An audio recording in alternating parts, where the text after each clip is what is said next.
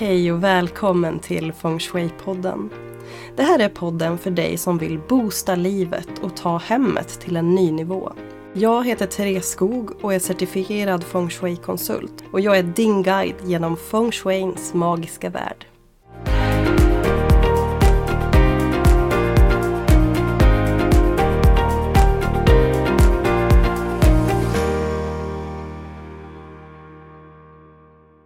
Hej min kära vän och varmt välkommen till Feng Shui-podden. Idag tänkte jag dela fem fördelar med Feng Shui. För att du som följer mig eller som har lyssnat på den här podden, för dig är det ingen nyhet att eh, Feng Shui har förändrat mitt liv totalt. Inte nog med att Feng Shui var en av de här största pusselbitarna som gjorde att jag faktiskt tog mig ur en depression. Det har också gjort att jag idag har en helt annan karriär än tidigare. För jag är från början utbildad beteendevetare. Eh, under många år så var mitt mål att jobba som utredare hos polisen. Eh, jag hamnade istället inom kriminalvården där jag jobbade i nästan tio år. Eh, mycket med kognitiv beteendeterapi och hur Alltså hjälpa mina klienter jobba med tankar, känslor och beteenden. Men mitt problem var ju att när jag själv började må dåligt så lyckades jag liksom inte förändra mitt mående med bara de här metoderna trots att jag hade ganska gedigen insikt och kunskap om de här metoderna så jag försökte desperat hitta eh, verktyg som skulle få mig att stå ut. För jag förstår att, jag förstod även då att man kan inte plocka bort det jobbiga och jag visste liksom till stor del varför jag mådde dåligt men jag kunde inte stå ut. Och jag ville bara hitta ett sätt som gjorde att jag kunde stå ut, även om det kändes jobbigt. Men för mig var det så illa så att jag ville inte ens leva längre, rent krast. Men eh, när jag till slut hittade feng shui eh, så hittade jag också min medicin. För när jag blev medveten om omgivningens betydelse för mitt mående. När jag blev medveten om hur jag påverkas av färger, former, min omgivning, mitt hem framför allt. Så började jag också aktivt att förändra mitt yttre och min omgivning. Och då hände det saker även på insidan. Så när jag förändrade mitt hem, förändrade saker i min närhet, så förändrades mina känslor. Och det här var ju life changing för mig. Och tack vare att jag också utbildade mig inom feng shui och eh, aktivt började jobba så mycket med min omgivning och jobba så mycket med mig själv så bytte jag ju också karriär. Så att idag jobbar jag som inredare och feng shui-konsult. Så att jag är Idag lever jag feng shui på ett helt annat sätt. Eh, även om jag faktiskt hade med mig feng shui även när jag jobbade inom kriminalvården. För det var många av mina klienter som eh, vi pratade mycket om deras omgivning. Hemmen de bodde i eller vistades i. Eh, och hur de kunde med hjälp av sin omgivning ge sig själv kanske lite styrka, motivation, lite glädje och förändra kanske känslan av att komma hem. För det är klart, kommer du hem till en lägenhet som den kanske är din, men du trivs inte i den. Den kanske är förknippad med jobbiga minnen, trauman. Eh, kanske ser allmänt deppig ut för att många av de klienterna som jag träffade inom kriminalvården var kanske inte det var kanske inte så att man prioriterade hemmet och inredningen så högt. Så att det gav en väldigt deppig känsla att komma hem. Det var inte det här varma välkomnande hemmet, även om man hade tak över huvudet. För det var inte alla klienter som ens hade det. Men eh, jag hade med mig och vi, det här med feng shui och miljöns påverkan. Så att i vissa fall så fick mina klienter till och med hemuppgift att kanske måla om eller möblera om eller göra Eh, hemmaspa. Ja, massa små saker som, som man faktiskt kunde göra för att tillfälligt i alla fall ge sig själv lite extra kärlek och bättre feng shui. Men som sagt, idag så handlar det om fem fördelar med feng shui. Så jag tänker att jag drar igång med den första.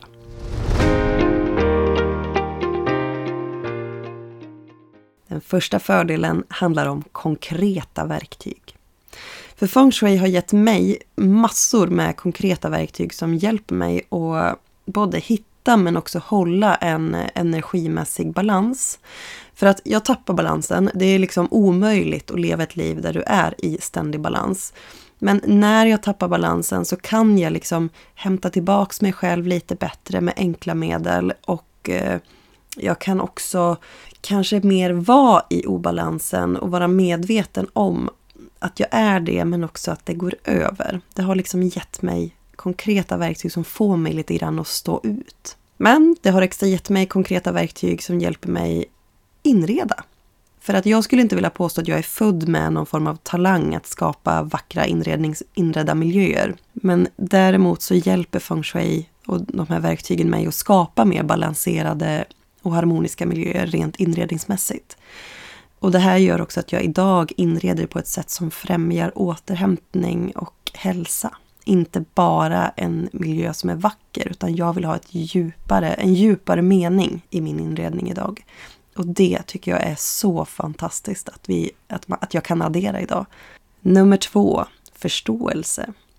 Kunskapen och de här alla insikterna som feng shui har gett mig har också gett mig förståelse för vad och hur min omgivning påverkar mig. Vilket också har gett mig rent logiska förklaringar till varför jag möblerar på ett visst sätt eller varför vissa miljöer kanske känns bättre än andra. För hur påverkas jag av olika miljöer och vad händer i min kropp rent fysiskt och psykiskt? Om jag trivs på en plats, om jag inte trivs på en plats, om jag är i skogen eller om jag är vid ett stormande hav kontra en lugn sjö. Det händer olika saker inom vår kropp beroende på vilken miljö vi vistas i.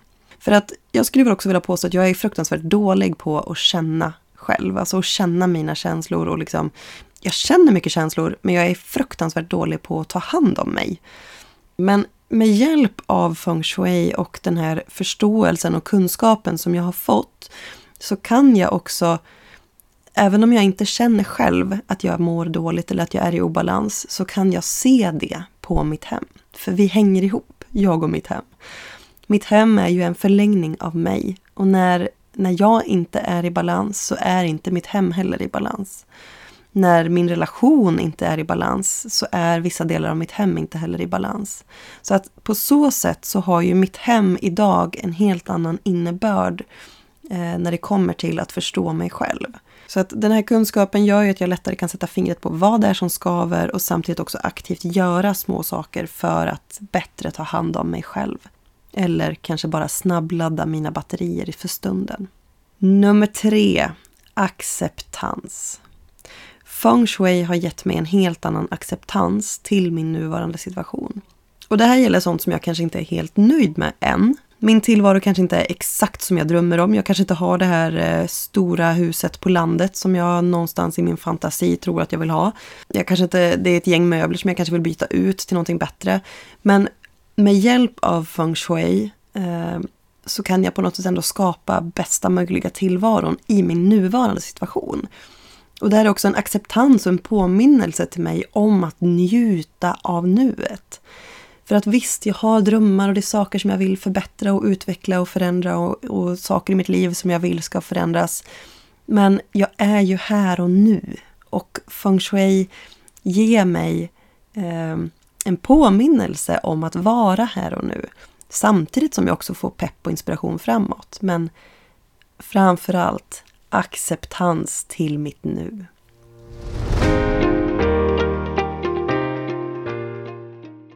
Nummer fyra. Motivation och inspiration. För med hjälp av feng shui så jobbar jag mer aktivt på jag skulle vilja påstå att, att det är också på ett skonsammare sätt. Eh, så jobbar jag mer aktivt för att skapa mitt drömliv.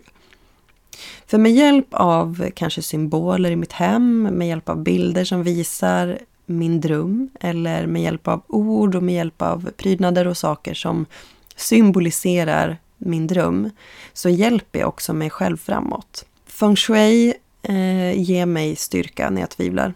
Eh, och de här symbolerna som feng shui har infört i mitt liv och kanske synliggjort, de har alltid funnits där men med hjälp av feng shui så blir det mer aktivt och eh, tydligare. Så ger det mig en påminnelse om mitt varför det gör att jag regelbundet också stämmer av med mig själv om jag är på väg åt det här hållet som fortfarande resonerar med mitt hjärtas längtan eller om det är dags att revidera min, min drömbild.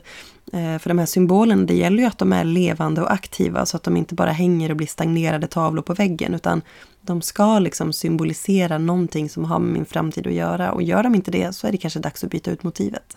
Så att motivation och inspiration, check på den.